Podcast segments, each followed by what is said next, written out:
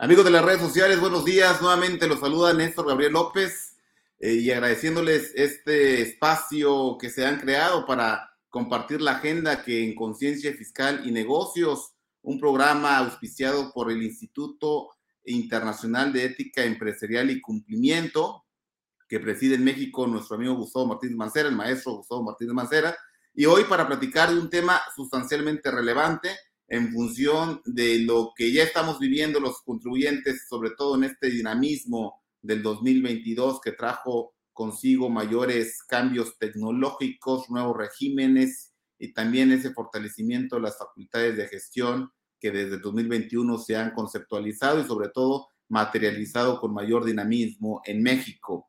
Primeramente, quisiéramos agradecer también a nuestros patrocinadores, Auditul, Red Global de Conocimientos en Auditoría y Control Interno, de Fraud Explorer y Sepia Vision, tecnología aplicada a los impuestos. Y hoy, como les decía, vamos a platicar con el maestro Jorge Briones Gómez sobre este importante tema, el estatus de la reforma fiscal 2022, implementación inconvenientes para los contribuyentes, más, más aún, hoy presento, eh, con estas declaraciones donde la misma jefa del SAT se ha, eh, se ha puesto en, eh, unos dimes y diretes con el sector profesional y el sector empresarial por esta supuesta constancia de situación fiscal que eventualmente dicen que no la pidieron, no obstante las guías de cumplimiento, las guías de emisión para los comprobantes, pues te siguen pidiendo que lo corrobores. ¿Quién es Jorge Briones Gómez? Él es sector público certificado y maestro en impuestos. Eh, también cuenta, eh, eh, perdón, es socio director eh, del área fiscal de consultores em, empresariales internacionales, es socio también de Rangel Auditores Asociados, miembro de la Comisión de Asuntos Tributarios de Coparmex Nacional, ha sido expresidente, es expresidente de la Comisión Fiscal de la Asociación Mexicana de Contadores Públicos colegio profesional en el Distrito Federal. Actualmente es miembro de la Comisión Fiscal de la Asociación Mexicana de Contadores Públicos, colegio profesional en el mismo distrito en la Ciudad de México, aunque el nombre del, colegio sigue siendo Distrito Federal. Presidente de la Comisión de Asuntos Tributarios de Coparmex, Estado de México Oriente. Fue síndico también del contribuyente por parte de la Coparmex en el Estado de México Oriente. Es consultor PYME y chica, acreditado ante la Secretaría de Economía según eh, los registros correspondientes. También es consultor 10, eh, dígase México Emprende, acreditado por el 10 Consultores. Ha sido secretario también del Consejo Directivo de Coparmex, Estado de México Oriente. Y bueno, eh, participado también como expositor académico en diversas instituciones profesionales, empresariales, tanto en México como de sus fronteras. Estimado George, gracias por estar con nosotros. Un, un breve mensaje para nuestro auditorio. Estimado Néstor, pues muchas gracias. La verdad es que un verdadero placer. Este, tantas veces que lo hemos planeado y bueno, pues a final de cuentas te agradezco mucho la invitación, por supuesto también al Instituto Internacional de Ética Empresarial y Cumplimiento. La realidad es que pues me congratulo de, poder compartir foro contigo infinitamente, la verdad te lo agradezco mucho que, hayas este, accedido a invitarme. Y bueno, pues un tema que que pues sigue dando de qué hablar por muchas inconsistencias, por mucha desinformación, apatía, ¿por qué no decirlo? Y también comentaremos algunos inconvenientes que no dependen tanto del contribuyente, sino están en posición de la autoridad debido a temas tecnológico, tema corrupción, ¿por qué no decirlo? Es algo que también está golpeando mucho cumplimiento de obligaciones y por supuesto también, ¿por qué no decirlo?, eh, los recursos económicos, porque el que no cuentes con la estructura idónea para implementar la reforma de manera adecuada, pues obviamente te puede representar algunas inconvenientes o te puede entorpecer tu propia operación. Oye, ¿qué, preámbulo estás comentando? Ahorita lo estás poniendo como ahora, así como decimos, el dedo en la llaga. Pero, George, quisiéramos comenzar con esta pregunta. ¿Cuáles son, cuáles son los Em, las reformas fiscales para este 2022, que sabemos que hubieron más de 200 cambios, pero aquellas que sobresalen sobre todo por su, por su impacto. Fíjate que, que yo observo desde un punto de vista dos tipos de reformas. Unas que fueron anunciadas con bombo y platillo, porque precisamente es la oferta o donde está poniendo la carne al asador, por llamar de alguna forma, la autoridad fiscal en materia de recaudación Por supuesto, la, joya de la corona se la lleva eh, el nuevo régimen simplificado de confianza, tanto para personas físicas como personas morales. Obviamente, en primera instancia, físicas, personas físicas por toda la apuesta que está haciendo la autoridad fiscal. Y llama mucho la atención este tema porque recordarás que para 2022, de manera específica, los contribuyentes pueden dejar de hacer pagos provisionales durante todo 2022 y hasta la declaración anual presentar dicha declaración, hacer este, el cálculo de, su impuesto y pagarlo en su totalidad. No así hasta dos, no así para 2023, en tanto la autoridad fiscal no disponga de otra cosa.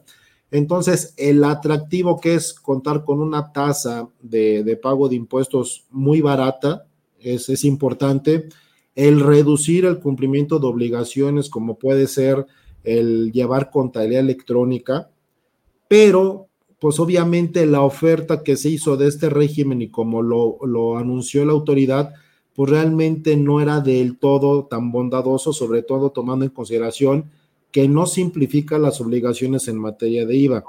Entonces sí, la, apuesta es muy importante en ese sentido y bueno, personas morales también llama mucho la atención pues que también está como un régimen de carácter obligatorio y está, por supuesto, incorporado dentro del título 7, ¿no? De los estímulos fiscales. Entonces, es un estímulo fiscal al cual me estás obligando a tomar, entonces no es una opción. Ahí es donde también está el tema y otros inconvenientes que, que se han presentado, sobre todo por, por la limitante para sociedades civiles y ciertas deducciones que ellos podrían hacer pero dejando de lado y no restando la importancia al propio reciclo, pues obviamente también toma eh, relevancia eh, los cambios importantes que, hicieron en materia de emisión de CFDI, porque han sido cambios que, que no es que hayan pasado eh, de, de, noche o sin que lo hayan visto los contribuyentes o los asesores fiscales, sino que son cambios que, que no se tomaron tanto en consideración como lo fue en su momento Reciclo. Me explico. Por ejemplo, en materia de emisión de CFDI, eh, la incorporación ya del famoso código postal y el nombre y en conjunto con el RFC. Recuerdan que antes era solamente el RFC, hoy día ya se requiere de estos tres atributos, RFC, nombre y código postal. Y todo lo que se ha suscitado en materia de la solicitud de eh, la constancia de situación fiscal, la cual vale la pena decir que no, no nada más se requiere para, para pagarle un trabajador. Es más, ni siquiera es requisito para pagarle un trabajador, algo que también se ha hecho mal uso de esa información, en donde se pone de pretexto que si no me das la constancia a mi patrón, no te voy a pagar. A ver, son dos cosas totalmente diferentes. La obligación de pago es una obligación ineludible, un derecho del trabajador derivado de una relación de subordinación en donde el patrón tiene que pagarle. Ok, si es un inconveniente el no contar con un dato fiscal actualizado, y eso sí sería un problema para que el patrón pudiera deducir la erogación por el salario derivado de que en el CFDI pudiera tener inconsistencias por un dato incorrecto. De ahí se desprendieron muchas situaciones y bueno, tú lo comentabas como como antecedente también en voz de la propia jefa del SAR, aquel buen rostro, en donde pues a manera de broma le decían este como un personaje célebre de televisión, ¿no? Que como dice una cosa, pues dice otra. Entonces, la realidad es que sí, efectivamente, el SAT no pidió esa constancia de manera explícita, pero derivado de toda la reglamentación y la regulación que trae un CFDI, es necesario que los contribuyentes obtengan la constancia para verificar que los datos que va a asentar en el, en el CFDI sean correctos y ello no ponga en tela de juicio la posible deducibilidad de ese comprobante. Entonces, pero CFDI también, por ejemplo, una reforma que desde mi punto de vista es muy importante, recordarán que CFDI 4.0 ya te indica que debes de poner el uso destino que se le va a dar a ese CFDI. Y todavía en la versión 3.3 ese dato era muy flexible, de acuerdo a la guía de llenado. Si tú especificabas un, un uso de CFDI y al final le dabas un uso distinto, ese no era motivo para rechazo de la deducción. Hoy día no hay ninguna facilidad. Claro está, todavía se extendió el periodo de convivencia entre CFDI 3.3 y 4.0 hasta el 31 de diciembre, pero si tú utilizas CFDI 4.0, ya necesitas especificar el uso del CFDI y obviamente el que se le dé un uso distinto a ese CFDI, me refiero al receptor, pues sí podría poner este, en riesgo la deducción, ¿correcto? Otra reforma importante que está creo que tú coincidirás conmigo y tú tendrás más, más comentarios en el tema, amigo. El tema del beneficiario controlador, un tema que tras bambalinas comentábamos que desafortunadamente ciertos contribuyentes de escala mediana hacia arriba creo que sí están tomando previsiones al respecto, pero contribuyentes pequeños para abajo, pues obviamente el costo-beneficio de la implementación de una reforma de esta índole, pues obviamente no les es tan atractivo, sobre todo porque la mayoría de contribuyentes, no me atrevería a generalizar, pero hay muchos contribuyentes que están siendo más reactivos que proactivos, es decir, se van a esperar a que la autoridad les requiera la información y es ahí donde van a ver definitivamente que, bueno, pues la autoridad entonces sí se está poniendo las pilas y no les quiero contar la cantidad de las multas, ¿no? Que, que, que, pues sí son en importes muy, muy, muy fuertes. Otra reforma importante que también no se le ha hecho mucho eco, pero una reforma importante en materia de IVA por la incorporación de los actos o actividades no objeto para la ley del IVA, porque eso en determinado momento va a representar que aquellos contribuyentes que se encuentren con actos grabados, actos exentos y también realicen actos no objeto, pues obviamente su proporción de IVA va a ser disminuida todavía más y obviamente pues eso, eso va, a redundar en el tema de la declaración de este impuesto de carácter indirecto.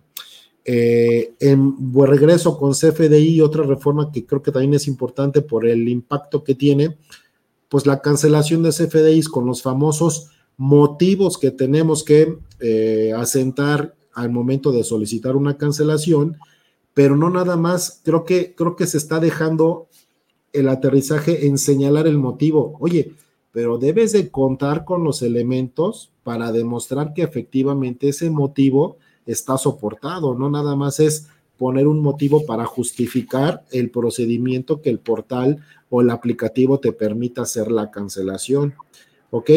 Y también en materia de CFDI, una, una reforma al código que tuvo, que tiene impacto en materia de renta. Recordarán que por derivado del mal uso que se ha hecho de los CFDIs de egresos, muchos colegas que hacen, hoy en vez de cancelar una factura o un CFDI, emito un CFDI de egresos y con eso, entre comillas, cancelo el ingreso. Pues obviamente ya hay candados al respecto en donde si yo emito un CFDI de egresos, pues también tengo que tener la justificación y el soporte que ampare una devolución, un descuento o una bonificación. En caso de no tenerlo, la autoridad fiscal va a desconocer ese CFDI y obviamente pues no tendrá la consecuencia de poder ser deducible para efectos de impuesto a la renta. ¿Ok? Y eh, pues tan solo con esos yo creo que hay hay tema importante este, por toda la repercusión eh, que tiene, sobre todo en el aterrizaje práctico de los, de los contribuyentes. Hoy día, el no poder o el no saber llenar adecuadamente un CFDI, pues obviamente puede tener repercusiones importantes desde uno, ser sancionado por emitirlo de manera incorrecta, por supuesto el ser sancionado por no emitirlo y el ser sancionado desde el punto de vista recaudación en el momento de no poder acreditar o no poder deducir una erogación. Y me refiero mucho también en el aterrizaje que va a tener la o que tiene actualmente la carta aporte, porque también recordarán que hoy día es cierto, no está, está vigente la carta aporte. Había la confusión, todavía he escuchado a algunos contribuyentes decir, oye, es que prorrogaron la carta aporte. No, la carta aporte está vigente desde enero 2022 lo que hay tolerancia o flexibilidad es que se amplió hasta el 30 de septiembre el plazo para que si tú emites una carta aporte con errores o con inconsistencias, no sea sujeto a sanción.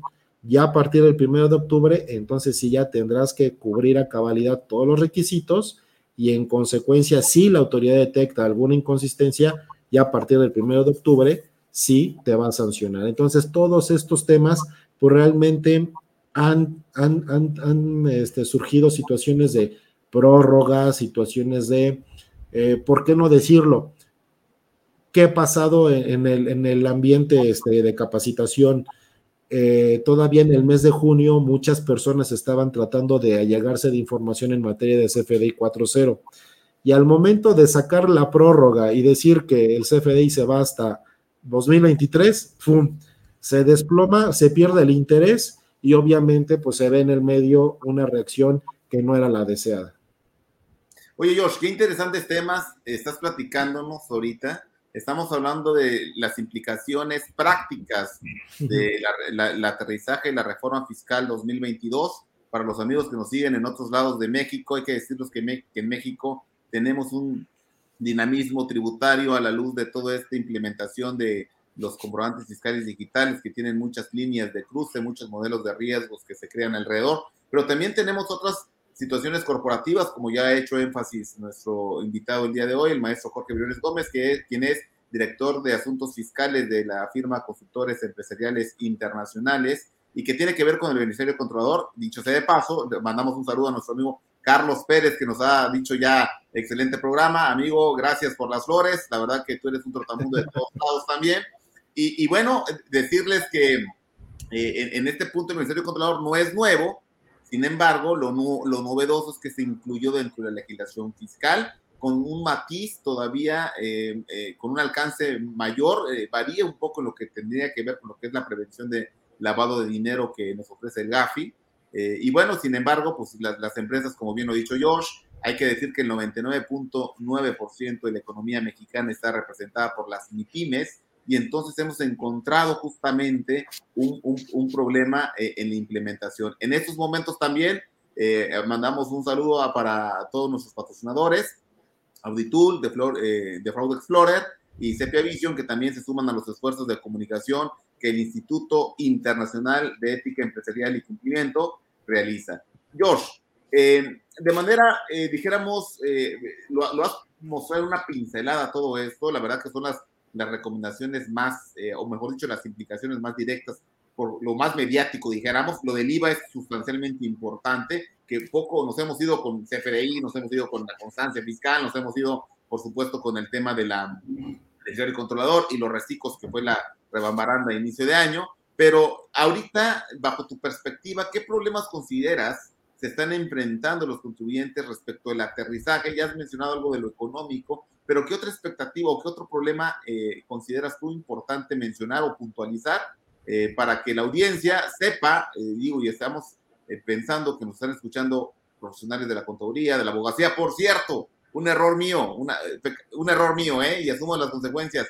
Una felicitación a todos los abogados que hoy en, en México celebran su día y que bueno, hay que recordar que fue conmemorado desde el siglo XVI por la primera cátedra que se que está en México a, la luz de la abogacía, ¿verdad? Bueno, pues muchas felicidades a los abogados. ¿Qué problemas consideras, eh, Josh, eh, que son, se están enfrentando los contribuyentes en el aterrizaje de esta reforma fiscal 2022? Mira, por ejemplo, poniendo, como tú decías, el dedo en la llaga, los aplicativos del SAT ha sido un verdadero problema y no nada más en el aterrizaje de la reforma, tan solo en el cumplimiento de obligaciones antecedentes con la nueva declaración anual, la actualización del aplicativo y obviamente eh, la, la, nueva modalidad en donde ya hay precarga de datos, en donde ya un contribuyente, como en antaño que querías presentar una declaración, te dabas cuenta que había un error, pues literalmente era sencillo modificar la declaración, actualizar datos y la enviabas.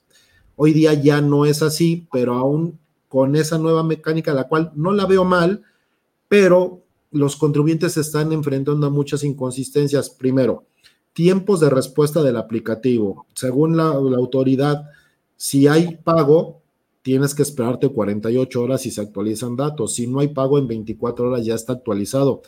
Y han pasado inclusive semanas en donde los contribuyentes han presentado declaraciones y no se actualizan los datos de manera correcta. Otros, oye, hay datos que no me aparecen, no me está considerando este dato. Oye, quiero hacer un acreditamiento y no me deja hacerlo. oye, que soy reciclo persona física, que soy reciclo persona moral, emití CFDIs, los cuales fueron emitidos con eh, forma de pago, pago en parcialidades o diferido, obviamente fue una operación a crédito, ya cuando hago el cobro parcial o total de las contraprestaciones, emití los complementos de pago correspondientes y resulta que el aplicativo no me los reconoce y entonces tengo que batallar precisamente para cumplir con esta obligación. Entonces, esto ha sido algo que, ¿por qué no decirlo? A veces hasta nos deja mal parados a los asesores, porque tú te plantas en un escenario y dices, no, mira, se presenta la declaración de esta manera, tienes que hacerle así, acumulas, deduces, haces este acreditamiento y determinas tu saldo. Y cuando te enfrentas a la triste realidad en donde un aplicativo no te deja hacer las aplicaciones, valga la redundancia, entonces ahí nos estamos enfrentando con problemas que son ajenos al contribuyente y esto ya es un tema que atañe netamente a la autoridad, a la autoridad fiscal.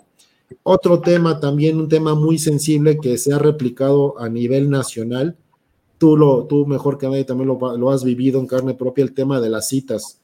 Las citas, la problemática para que un empresario, ya sea que quiera emprender, un joven emprendedor que quiera poner su negocio, ya sea que se quiera dar de alta para empezar a pagar impuestos, emitir comprobantes sobre todo, o una empresa ya constituida, ha habido semanas y, por qué no decirlo, meses en donde es un verdadero calvario conseguir una cita, ¿correcto? Y ya una vez que consiguieron la cita, no me dejarás mentir, a veces los requisitos que te piden en una administración de una misma entidad o en otras administraciones distintas, pues realmente se vuelve, vuelvo a insistir, un calvario y los contribuyentes realmente se frustran y lejos de querer involucrarse en un mercado formal, pues sí, en la medida de sus posibilidades lo continuarán haciendo un mercado informal ante la imposibilidad de poder cumplir. Tan solo esos dos problemas creo que le han causado mucho, mucho deterioro al tema de la formalidad, cumplimiento de obligaciones y obviamente pues el tema de recaudación. Y es que lo acotas de una manera eh, eh, muy elocuente, estimado Josh, porque eh, muchas veces nos enfocamos al contribuyente que decimos ya está constituido, que está en dinamismo. Sí, pero tú lo has dicho de una manera muy clara. Oye, y, y los que quieren emprender, ¿a qué se enfrentan? Es más, vimos que esta oleada y todo este de, um, desinformación, porque hay que decirlo, fue un tema de desinformación provocada desde el interior del SAT a través de, de su jefa, donde los, los trabajadores se volcaron como oleadas a las oficinas, estaban en el sol, en la lluvia, este, bueno, con el calor obviamente, con todas las peripecias que esto conlleva, porque justamente fue un tema que ellos mismos propiciaron.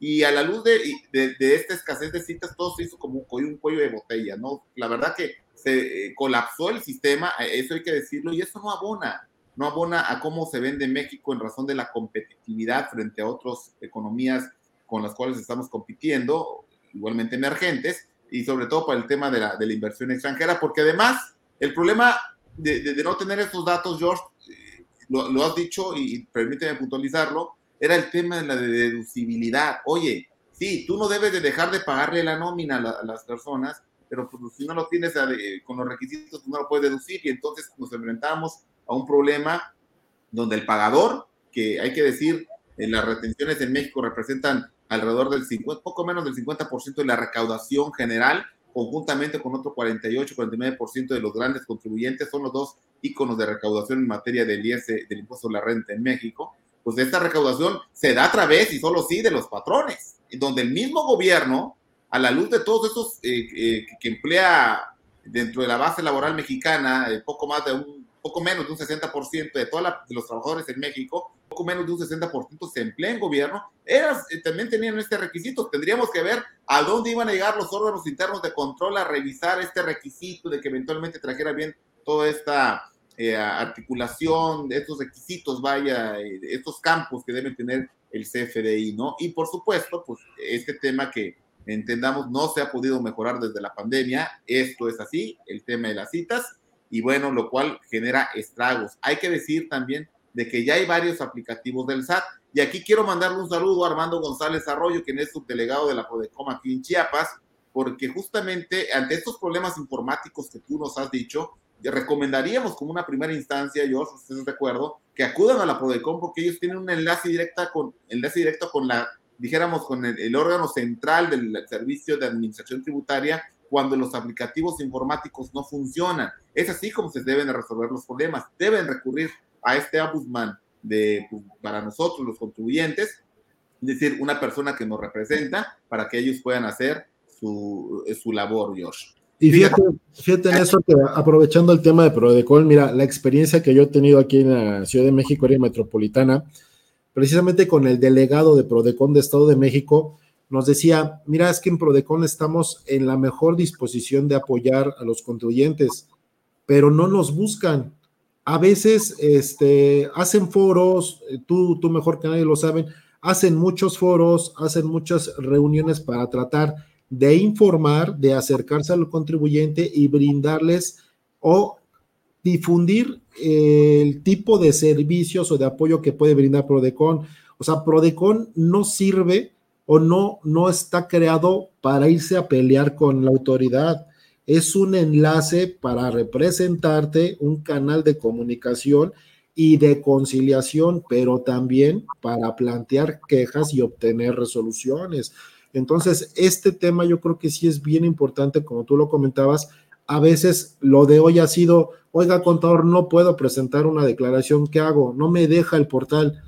Toma una captura de pantalla, levanta un caso de aclaración ante la autoridad y presenta tu queja en Prodecon. Y la realidad es que ha sido una muy grata sorpresa la actuación de Prodecon y no de ahorita, de años atrás, y sobre todo con todo el reto que ha representado que Prodecon siga subsistiendo tú sabes que fue una de las entidades a las cuales recortaron presupuesto y con todo y eso, Prodecon sigue dando buenos resultados y desde mi particular punto de vista, creo que sí está representando correctamente, está apoyando a los contribuyentes, pero sí también está en la cancha ya del contribuyente buscar a, la, a, Prodecon y obviamente pedir apoyo.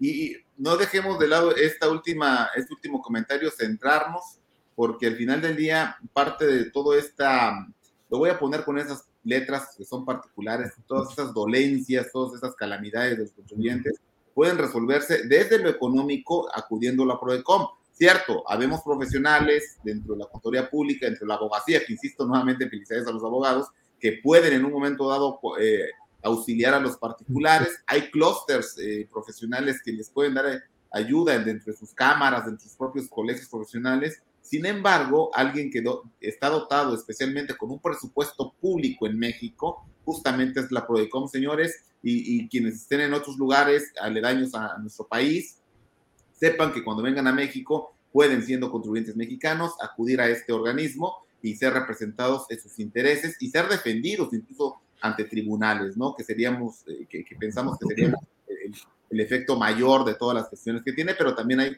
eh, opciones de queja, por supuesto, ¿no? Que como lo, lo, lo has dicho. Entonces, George, ya hemos visto eh, cuáles eran las principales reformas, aquellas por lo menos de, de, un impacto más inmediato, aquellas principales inconvenientes que han tenido las personas, dígase los contribuyentes, y ahora la autoridad. Déjame platicarlo desde el punto de vista de la autoridad. ¿Qué problemas son los que consideras tú a los que se está enfrentando la autoridad fiscal en el aterrizaje de esta reforma, ya has comentado algo, pero sustancialmente puntualizar aquellos temas que consideres importantes. Mira, yo creo que es un problema en donde creo que creo que algo que también ha sido característico en esta administración, sin poner algún color este, político y todo este tema que es algo que causa efecto, vaya, pero la redacción de, la de, las normas, de ciertas disposiciones, ha dejado mucho que desear eh, desde reformas, y no nada más me refiero a lo que tiene que ver con reforma 2022. Por ejemplo, en materia de subcontratación, o sea, hay antecedentes muy importantes en donde la redacción de las disposiciones fiscales, laborales o en materia tributaria no ha sido la más idónea y da muchos, eh, deja muchos espacios para cada quien tomar una interpretación o, por qué no decirlo, también para que la autoridad interprete lo que a su derecho convenga. El tema de subcontratación es un tema muy importante en donde, pues obviamente, eh, como muestra un botón, el, la, que tendía la autoridad eh, laboral en materia de poner personal a disposición de un tercero. Hoy día, con la redacción que tienen las disposiciones fiscales, realmente no ayuda mucho, no da mucha certeza reglas de carácter general, y ahorita comentamos respecto a reglas de carácter general, me acuerdo mucho de una regla específica en materia de reciclo personas físicas del sector agape. Primero sacó la regla donde decía que este, el excedente de 900 mil pesos este, estaba grabado y obviamente este, tributaba bajo reciclo. Y ya después modificaron la regla, por cierto, a través de una versión anticipada en donde dice todo lo que exceda más el total del ingreso, bueno, en palabras más, palabras menos, ya va a ser grabado y tendrás que tributarlo en reciclo. Entonces, este tema yo creo que ha sido algo que también ha, ha causado de manera interna un problema para la propia autoridad ante las consultas, ante las dudas que ha generado y por supuesto, ¿por qué no decirlo? Pues obviamente al, al sujeto activo, ¿no? Al, este, al contribuyente la enorme cantidad de versiones anticipadas, al menos hasta donde yo recuerdo, creo que en esta administración ha sido donde ha habido un mayor número de versiones anticipadas. O sea, ya estamos, este, ha habido hasta cinco, seis versiones anticipadas de una resolución miscelánea. Entonces, eso es un tema, sí es importante el dinamismo de las disposiciones, pero a través de reglas de carácter general y la constante emisión de versiones anticipadas, pues obviamente los que nos dedicamos a esto, pues es nuestra obligación, nos gusta, estamos tratando de estar verificando constantemente qué nuevas eh, disposiciones están saliendo y obviamente para estar al día, para orientar perfectamente a nuestros eh, clientes, a, los este, integrantes de las agrupaciones donde pertenecemos.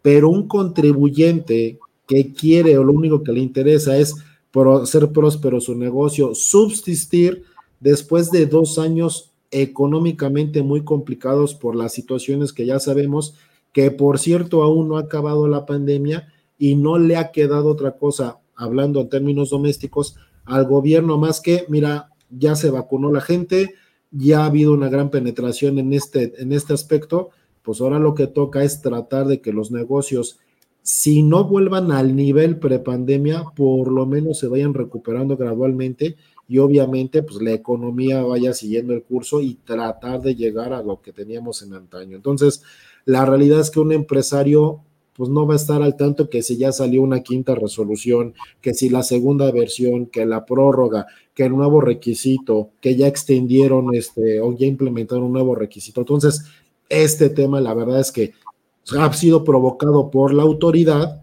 y eso que ha provocado la autoridad, pues también la repercusión directa para los contribuyentes, que pues obviamente dicen que el desconocimiento de una ley no implica su incumplimiento, pero bueno, pues la realidad es que es mucha, mucha la disposición y es tan dinámico el tema que a veces complica y me refiero específicamente al pagador de impuestos, al contribuyente. Queremos recordarle a nuestros amigos y, sobre todo a aquellos que nos están mandando saludos, Adrián Paso García desde Cuba, también un fuerte abrazo y a todos los amigos que nos puedan seguir, que estamos transmitiendo desde, bueno, desde México para México, para el mundo, eh, vía Facebook, vía LinkedIn, eh, YouTube y, Twitter, y decir que esto es un espacio Conciencia Fiscal y Negocios, auspiciado por International Institute of Corporate Ethics and Compliance, Instituto Internacional de Ética Empresarial y Cumplimiento. El día de hoy tenemos como invitado al maestro en impuestos eh, Jorge Briones Gómez, quien es director de Asuntos Fiscales de la empresa Consultores Empresariales Internacional y estamos hablando de las implicaciones prácticas que ha llevado la reforma fiscal 2022, que fue un conjunto de cambios, de más de 200 cambios entre todas las legislaciones y justamente estamos hablando ya de los problemas, los problemáticos de la autoridad.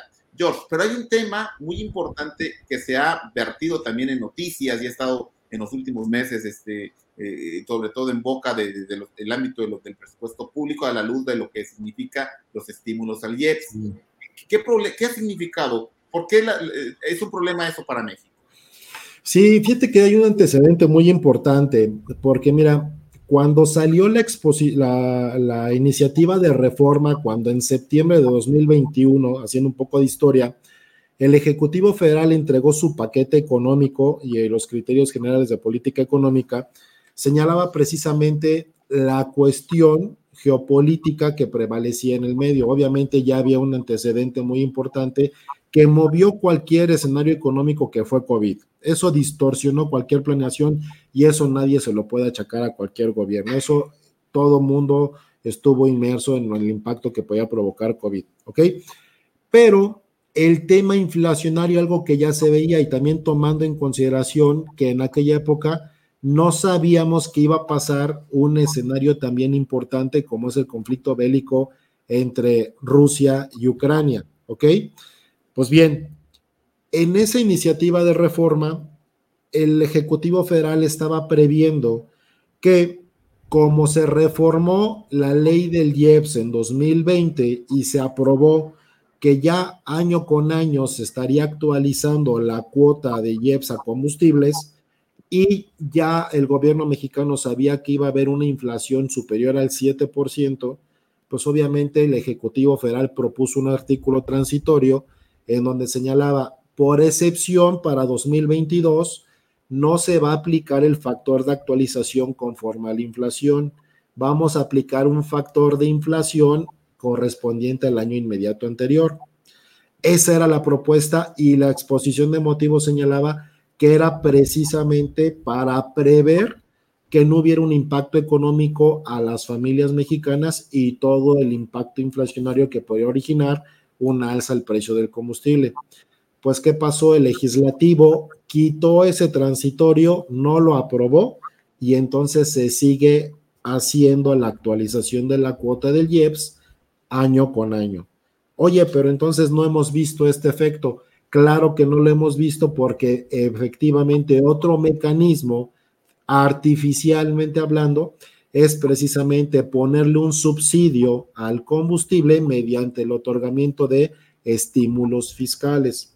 Y hay dos tipos de estímulos fiscales, hablando en concreto del tema de IEPS. Uno, el que está contenido en la ley de ingresos de la federación, que ese estímulo va dirigido al consumidor final, ¿ok? Tienes derecho a ciertos acreditamientos del IEPS que se causa, pero no es el IEPS que causas tú, es el IEPS que tú pagaste como parte del precio de la contraprestación, pero realmente el que causó ese IEPS fue el enajenante, el importador, el productor de combustibles, ¿ok? Ese es un estímulo. Pues bien, hay otra serie de estímulos que se aplican directamente a la cuota de IEPS, y ese es precisamente el mecanismo que ha utilizado gobierno federal para ir reduciendo gradualmente el precio del combustible y de manera artificial está bajando el precio del combustible. Fue tanto el desliz que tuvo o el alza que tuvo el precio de los hidrocarburos a nivel internacional, entre otras cosas originado por el conflicto con, eh, bélico de Rusia con Ucrania, en donde ya el estímulo del IEPS para el mes de marzo llegó a ser del 100%. Ya no tenía más estímulo que aplicar gobierno federal.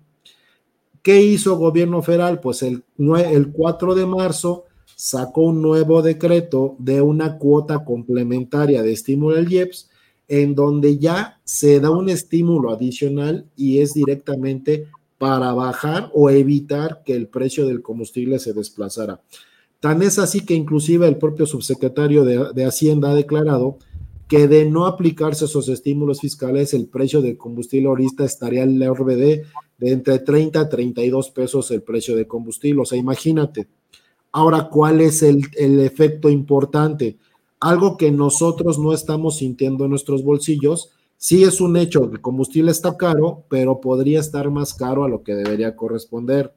El hecho es que estos estímulos es dinero que ha inyectado gobierno federal a este IEPS y obviamente son hoyos fiscales que va creando gobierno federal, son recursos que está destinando para tratar de contener el precio del combustible y esto obviamente a la larga lo estamos pagando todos los mexicanos que contribuimos al gasto público.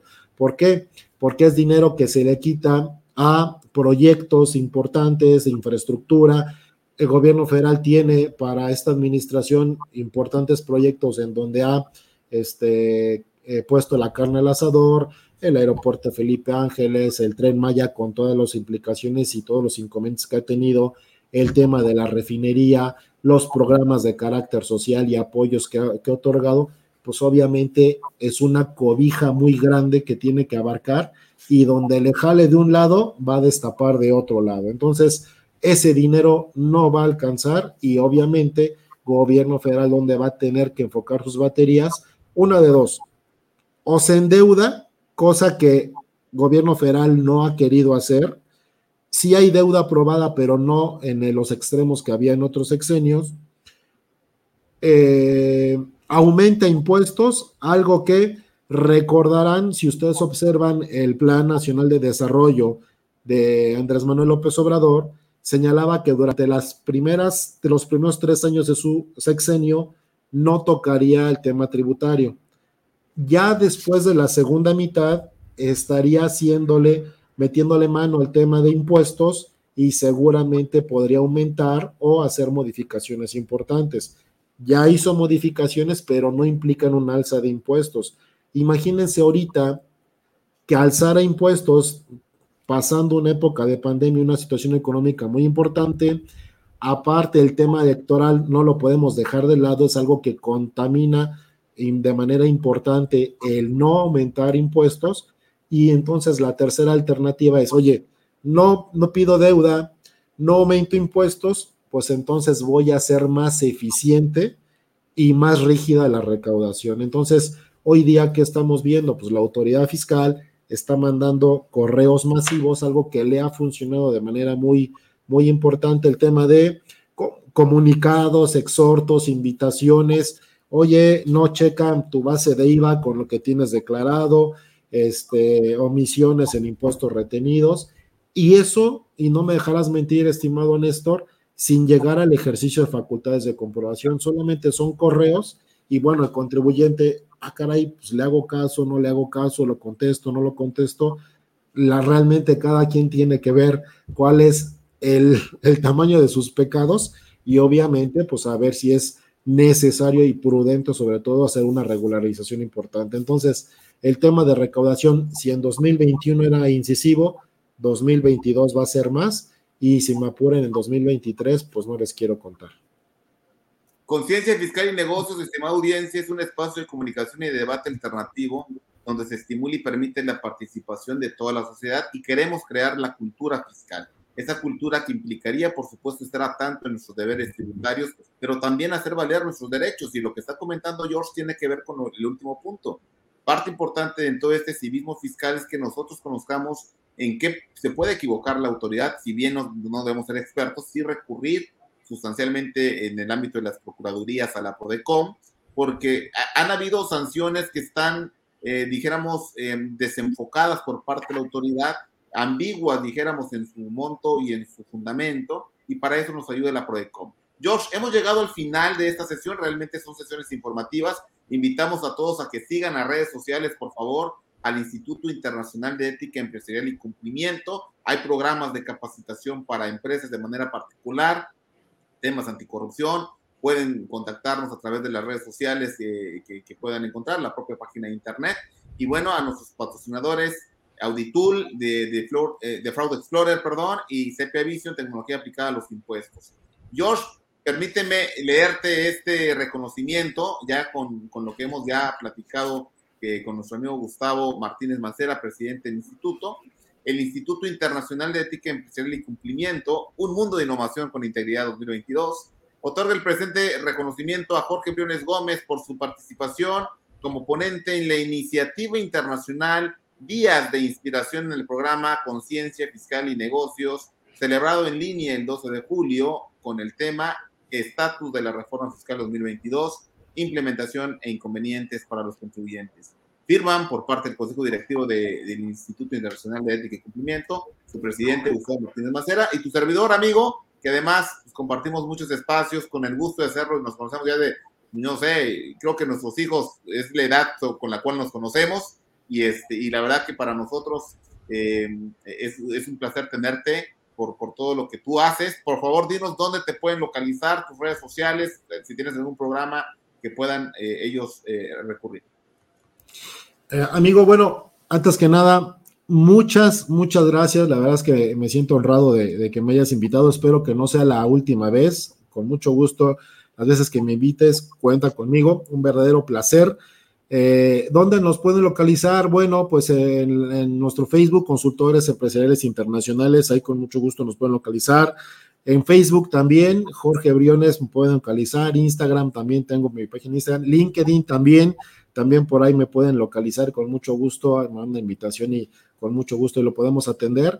Y bueno, pues constantemente también estamos en temas de capacitación, colaboro en algunos otros este, capacitadoras. Hace rato comentadas a nuestro amigo Carlos Pérez, he tenido oportunidad de, contar con invitación en, en su en su stock de capacitación y bueno, pues la realidad es que ha sido todo un privilegio el, contar con este tipo de invitaciones. Y bueno, y pues antes de, cerrar mi participación, me sumo, me sumo también a la, felicitación a todos nuestros amigos abogados. La verdad es que tengo excelentes amigos abogados, muy, muy profesionales, muy, eh, muy capaces. Y bueno, pues la, la, realidad es que una mancuerna importante, una sinergia entre contador y abogado, a veces estaremos o no de acuerdo, pero bueno, creo que creo que se pueden hacer cosas interesantes y bueno, pues muchas, muchas felicidades hoy en su día. Este fue el quinto programa, señores, de Conciencia Fiscal y, Negocios.